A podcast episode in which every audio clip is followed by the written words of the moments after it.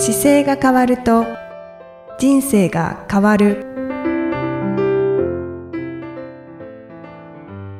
こんにちは、姿勢治療科の中野孝明です。この番組では体の姿勢と生きる姿勢、より豊かに人生を生きるための姿勢力についてお話しさせていただいてます。今回もいきさん、よろしくお願いします。こんにちは、いきみえです。よろしくお願いいたします。そして今回も前回に引き続き浅川修一郎先生にお越しいただいています。浅川先生、よろしくお願いいたします。こんにちは、浅川修一郎です。よろしくお願いします。お願いします。さて今回は来院された方のお話をしていただけるということで、はいはいはい、えーと、ちょっとこの方の、はいえー、症状を中野先生がこうまとめてくださっていますので、はい、こちらを私からご紹介いたしますね。はい、えー、睡眠の質が悪くて途中で目が覚めてしまいます。夜中ににじ頃目が覚めるといちじかんぐらいスマホを触ってしまって、結果的にまた寝てしまっているから毎日睡眠は取れていると思います。というこんな症状のある方が数名先日来院されたということで、うんうん、年齢はごじゅうだいぜん半の方が多かったんですね。はいはい、で毎日の生活を中野先生が詳しく伺うと、にじゅうじからにじゅうさんじの間は仕事のインスタグラムとフェイスブックへの投稿、食事を食べるのはにじゅうにじ頃、しかも就寝前にやることを思いついたら睡眠時間を削って行っていますとのこと、はい、寝る時間も知らず知らずの間にかなり遅くなることも多いとのことという、はいはい、こんな方が数名来院されたんですね。はい、ね、これちょっと私はお聞きして、はい、え、夜中に目が覚めてスマホを触っちゃうんだっていうのと食事の時間がかなり遅いなって感じました。あ、そうですね、はい、帰宅するのがね、確かにじゅういちじぐらいだったんですよね、この方は。そうなんですね。で、朝の、えー、くじから仕事に行かれていて、でにじゅういちじに帰ってきて、はい、で作ってもらってる食事を食べてにじゅうにじっていう感じの時間帯で、うーん、で、まあ、その間その時にあの実務というか体を動かしながらやるような仕事を日中ずっとされているので、はい、えっと、そこでやってる業務に対しての、えっと、エスエヌエス ができなくて、それを帰ってきてからチェックしながらあのやっているっていう状況なので、ああの、まあ個人事業ではな、会社にはなってるんですけど、やってることは結構もう本人が社長として動き回らないとダメだっていう状況になってるんで。そうなんですね。お忙しいんですね。うん、そうですね。でもこれ、うん、あの、やっぱりみんな仕事立ち上げるときって初めこういう感じなんですけど、はい。こういう忙しさって多分常にあると思うんですけど、うん、どこで割り切るかがやっぱりすごい大事だなと思っていて、うん、で、この話も当然僕お会いする段階だから、なんとかしたいっていうのがあって、で、はい、お姉様じゃなくて妹様のご紹介だったかな。で、ご家族から、あの、先生のとこ行きなさいって言われて、まあ来たっていう状況なんですよね。ああ、そうなんですね。で、それも、あの、近くじゃなくて離れてるんですよ。関西の方だったから。で、関西から新幹線で見えて、で、はい、僕のところに来たんですけど、その時にやっぱりこの話、実際体見ながら確認していくと、まあいろいろ突っ込みどころがたくさんあって、で、もう直せるところしか残ってないぐらい生活のリズムが悪かったんですけど、はい、でもこれだけ悪いと、まあ少なからずその背骨とかももちろん動かなくなってますし、はい、でだいあの今、いきさんが、えー、起きてスマホ触っちゃうんだっていう話があったじゃないですか。はい。で、そういう状況で反応してやっちゃうっていう状態なので、背骨というところに脊柱起立筋っていう縦に筋肉がいるんですけど、はい、それもすごく硬いんですよ。で、関節が自由に動いて緩んでるっていう状態じゃなくて、やっぱりずーっと力が入ってて、力が抜けないっていう体なんですよね。はい。なので自分で抜こうとしてももう抜けなくなっちゃってるから、治療しなきゃいけないんですけど、まあ、はい、あの、その、なんだろう、交感神経が常に優位になっていて、副交感神経側がもうほぼ働きとして入れなきゃいけないけど、交感神経を落とせないっていう状況になってるんで。じゃあもうずっとオンのままっていう。そうです、そうです。ずっとオンのままです。で、それで、それが過ぎ、度が過ぎてくると、やっぱり、あの、脳がトラブルを起こしたり、体の内臓壊れたりっていう風になってくるんですけど、はい、多分今の日本の中で、コロナ前は本当にこういう方がたくさんいたと思います。ああ、そうですよね。で、コロナになって夜に家にいることが増えてきて少し減ってきたり、人間らしく生活できたっていうのは飲食業の方なんかもかなり多く感じるので、うーん、別のケースでも飲食業の方が朝からやっぱり仕事入って夜じゅうじじゅういちじまでお仕事されてて、はい、でそれで休みなくほとんどされてた方がもうなんか夜やってられないし土日もこれでやったらもうやりたくないなっておっしゃってる方も何人か拝見してるので、あ、なんか意識が変わったんですね。いやー、なんか本当にね、日本中多分そういう空気はあると思いますね。だからこれから同じ世界に戻るというよりは人間がらしくちゃんと生きれる状態に初めてならないといけないっていうのに気づいたんじゃないかなと思っていて、はい、うんうん、あ、ある意味いいことではあるんですかね。そうですね。だからいろいろその自分のことをもうこの方なんかもそうなんですけどずっと走りっぱなしになってるから、はい、客観的にこの状態があのイキさんがえ見ちゃうんだっていうような状態に本人的にははまらないんですよ。あ、連絡来てるから返さなきゃとか、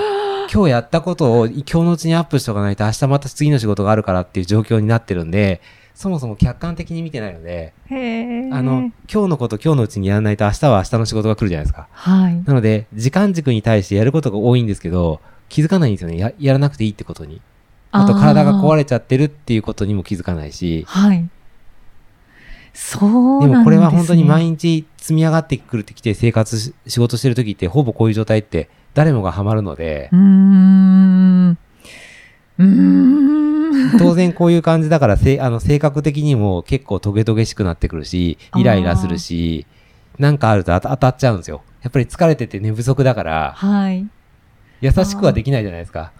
やっぱり悪循環になっていっちゃうんですね。そうです。スタッフが入ってきてもスタッフが辞めちゃうとか当然ついてくるし全部うまくいかなくなってるんですけど、そこは本人がやっぱり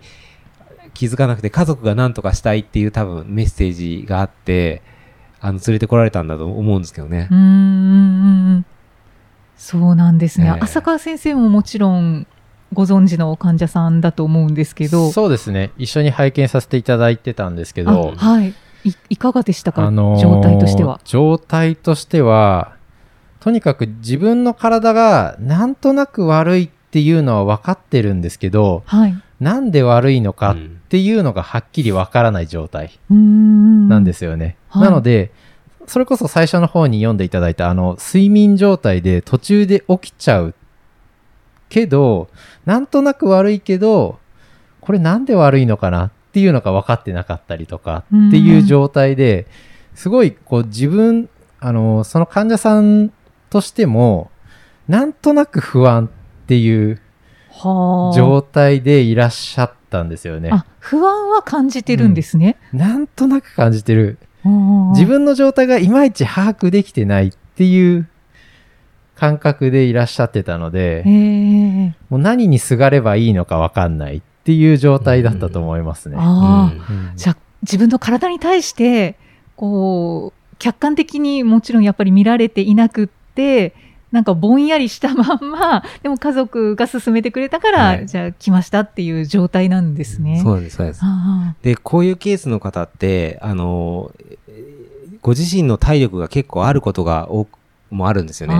例えば運動すごいやってた方があの体力があるので割とこの生活してても長く持っちゃったりするんですよ、はい、で、もう元々夜寝なきゃダメなんですっていう方はこの生活できないんですよ。うーん、でもうできないと思ってちゃんと寝るようにしてたりするんですけど体が丈夫すぎるとこのパターンでできちゃうんですよね。あー、それはありますよね、うん、なので、はい、そういうところに気づ、まあ、ご本人が気づけるケースになるときってやっぱり稀で、周りがちょっと仕事しすぎじゃないのとかって言ってくれたときにあの気づけるといいので、んなんかこの今ポッドキャストの番組なんかだと、あ、これ聞いてる方が あ, あの方こうかもって多分該当する方が何人かいるかもしれないので、はい、まあ、あのこういうこと言ってる先生いるよって伝えたときにあの助けてあげたい方だったらこの番組紹介してもらってもいいかもしれないし、そうですね、なんかちょっとき考えるきっかけとしてあやりすぎてたって思えばやっぱりよく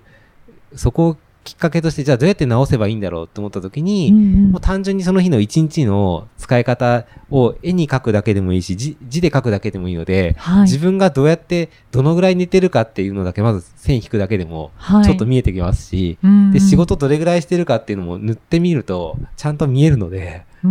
んそうですね、まずは可視化してあれお風呂入る時間もないよねとか、この方のなんかもやっぱりちゃんとにじゅうよじかんの表にしちゃえばもう寝てる間に起きてるわけですよ。でスマホ見てたりするし、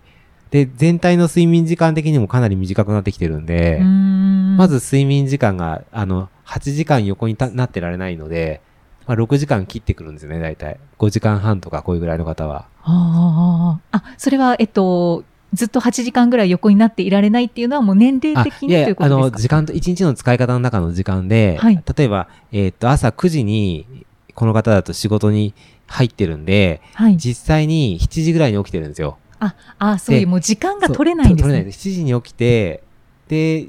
準備していきますでくじなんですけど、そこから帰ってくるのにじゅういちじで食事にじゅうにじででお風呂入ってなんだかんだやって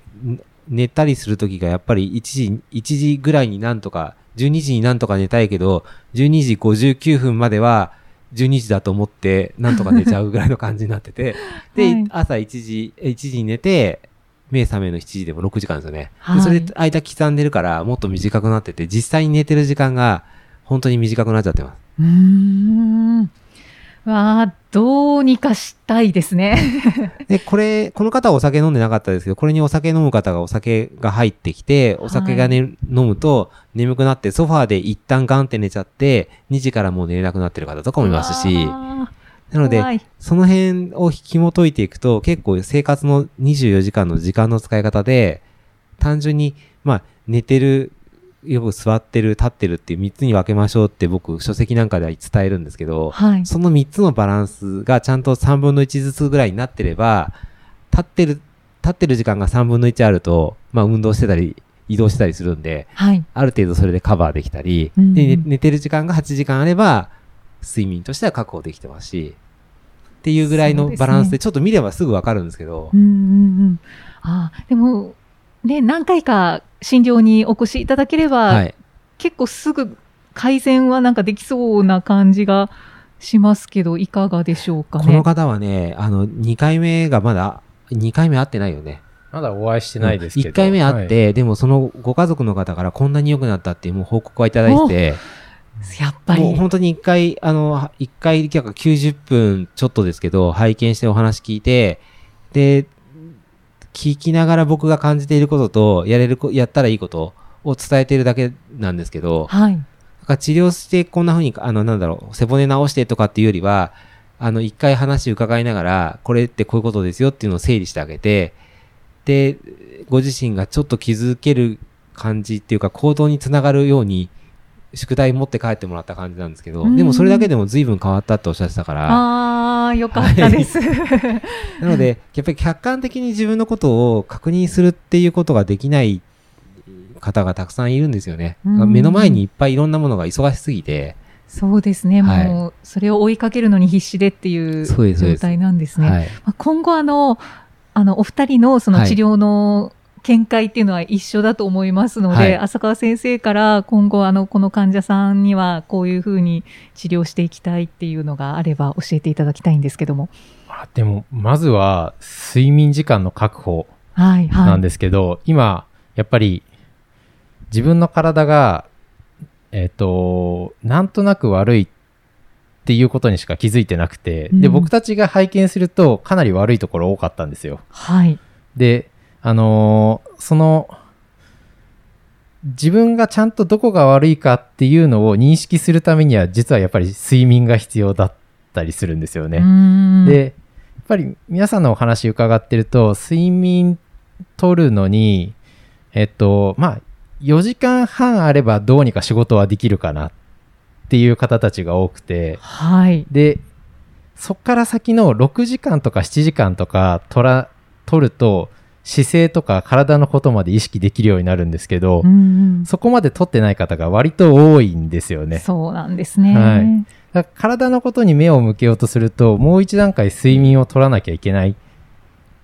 というところはあるんで、うん、まずは睡眠が大事かなっ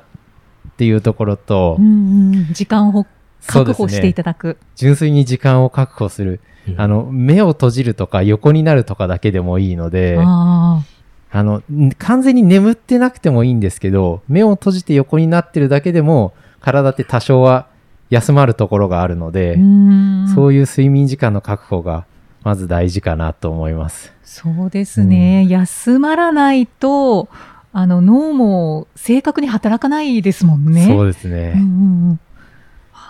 中野先生いかがですか？いやもう本当にねその通りですね。で、ね、寝るために日中あの運動ができてない方なんかは運動する時間を入れましょうっていうのをして、はい、運動すると心拍数がちょっと上がるのでその分肉体的にもちょっと疲労が来るから夜寝やすくなるんですよ。あであの回復するためのやっぱり睡眠が必要になってくるんで、ちょっと日中に動いて夜寝るっていうパターンにどれだけ早く入れられるかっていう。そうですね、気持ちいい眠りになりますよね。そうですね、運動の疲労っていうのはを, を伝えるんですけど、でもこのぐらいの方の時初め僕聞る時あの伺う時って話聞きながら、はい、あと何年ぐらい生きてますかっていう話をしてし言い方する時ありますね。何年生きたいですかっていう言い方とか、今のままでも当然いっかげつ生きれるんですけど、はい、でもじゅうねんにじゅうねんさんじゅうねん健康に生きていこうと思うと間違いなく無理なんで、うーんでもうさんねんで死んでもいいっていう場合は多分僕のアドバイスは通用しないので、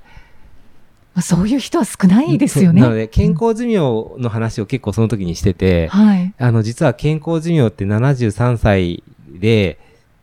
終わるって知ってますって、その健康寿命って杖ついたりとか、なんか足が不自由になったりとかする年齢が今日本の平均ななじゅうさんなんですよ。で、平均寿命が女性の場合だとはちじゅうろくだから、じゅうさんねん実は結構体動かないまま行こうとしてて、